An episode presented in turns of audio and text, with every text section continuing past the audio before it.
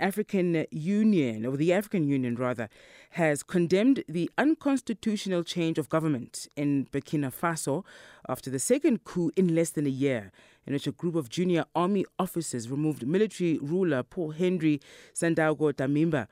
The A U has demanded the return of constitutional order by July of next year at the very latest. The thirty-four-year-old self-declared leader, Colonel Ibrahim Traore, says Damimba's inability to deal with an Islamist insurgency was to blame for the coup. For more on this story, we're joined on the line by Doctor Emmanuel Matambo, a research director at the Centre of Africa-China Studies at the University of Johannesburg. Thank you for your time with us uh, this morning, Doctor Matambo. Uh, a very worrying, very worrying uh, situation once again uh, for the for the Burkinabe. What has led to this this latest coup, and is is is, is Burkina Faso one such country, perhaps, uh, where they perhaps remain forever vulnerable to to um, acts of this nature, to coups? Good morning, Serengila, and good morning to your to your listeners. Uh, indeed, you put it correctly. What happened in Burkina Faso is very worrying, especially the fact that the premise of this current coup was actually the premise that led to the ouster of President Roch Kabore on the twenty-fourth of January twenty twenty-two. Mm. Uh, his fight against uh, Islamic insurgency was deemed to be ineffective, and the army had to move in to, to, to remove him. Unfortunately, the the hopes of the citizens uh, who thought that uh, having a military person in the presidency would stem the tide of the Muslims have been dashed, and uh, the the captains uh, who uh, orchestrated the current coup had to be forced to move uh, pre- uh, President uh, Damiba. But the, obviously, the biggest loser in all this are the ordinary Burkinabe people whose mm. hopes are hitched on these uh, military people. But we have seen that that is not foolproof against Islamic insurgents. Mm-hmm. We always obviously ask about uh, uh, the. the role that uh, the, the regional the regional blocs can in fact play here. ECOWAS, of course, in, in, in this instance, uh, the Economic Community of West African States. Um, we, we know they've already condemned this, this coup in, in the strongest possible terms, um, calling it, of course, inappropriate given that uh, um, you know all sorts of efforts uh, uh, have been put in place, in fact, for uh, to, to see some sort of stability in that country. But it hasn't it hasn't uh, yielded positive results. So what more can can they possibly do um, given the situation currently?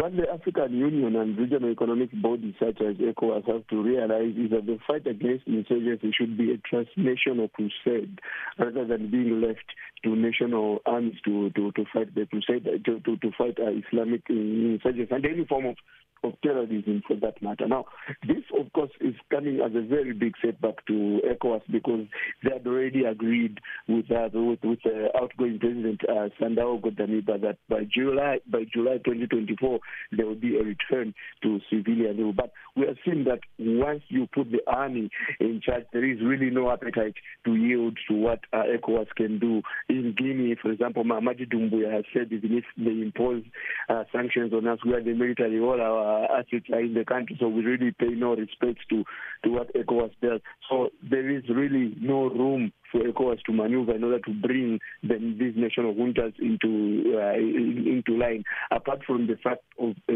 trying instituting as much as they can a transnational and ECOWAS uh, military crusade against uh, Islamic insurgents. But this obviously is being complicated by the French presence in uh, in, in the Sahel region, and even here in Southern Africa, there is a Russian, there has been a Russian presence, for example, in Mozambique, against uh, fighting uh, in addition to regional bodies. So that obviously complicates the matters, and it is because ECOWAS and the African Union have failed to take a preeminent role. Mm-hmm.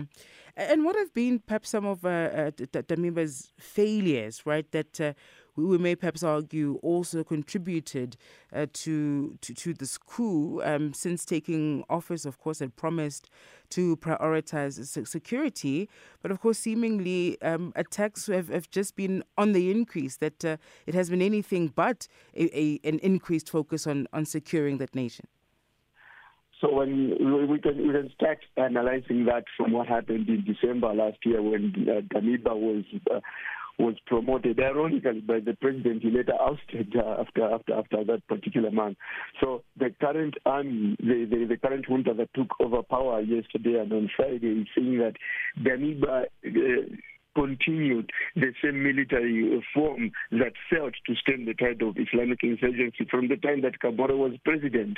Mm-hmm. Uh, when they were reading, when the current uh, junta was reading the, the, the, their declaration, uh, they, they, they mentioned actually that nothing much has, has been changed because Damiba has remained implacable, and that they tried to counsel him against changing of course, but then he did not uh, he, he did not hearken to, to, to their needs. So that, that unfortunately has been the case. And because of that, the military insurgencies, uh, Islamic insurgencies have not exacerbated. Last week on Monday, for example, a convoy of, uh, of, of cars delivering food to civilians who are trapped in the northern part was attacked, and eleven soldiers lost their lives. Dozens of civilians are still missing. So it means, it shows that, yes, the change of, uh, of leadership in January was nothing but, uh, but, but cosmetic. Unfortunately, that does not give us any hope that there will be a change now that there are these Uh, current soldiers in, in power. It's always quite quite interesting, uh, Doctor Matambo, that uh, um, as, as much as you know, regional bodies such as ECOWAS or even uh, you know, continental bodies such as the A U, and uh, we also know voices from, from the E U, of course, also expressing expressing um, concern at what has, has transpired.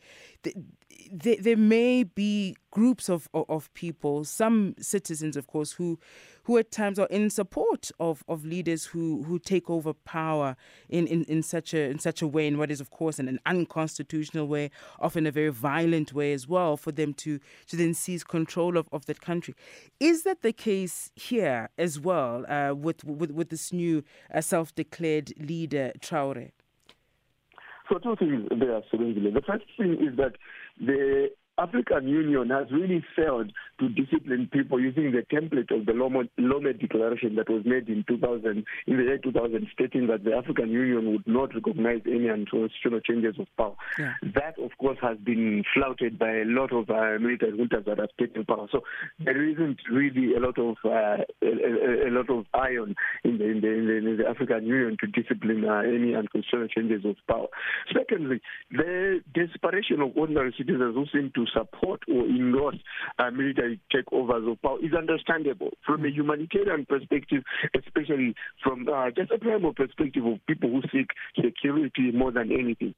Doctor Emmanuel Matambo, uh, Research Director at the Centre of Africa-China Studies at the University of Johannesburg, and we were just having a conversation there about uh, a coup, another coup in less than a year in Burkina Faso, and the self-declared leader this time around is one Ibrahim Traore, who of course uh, um, has, has since uh, ousted or toppled Damiba.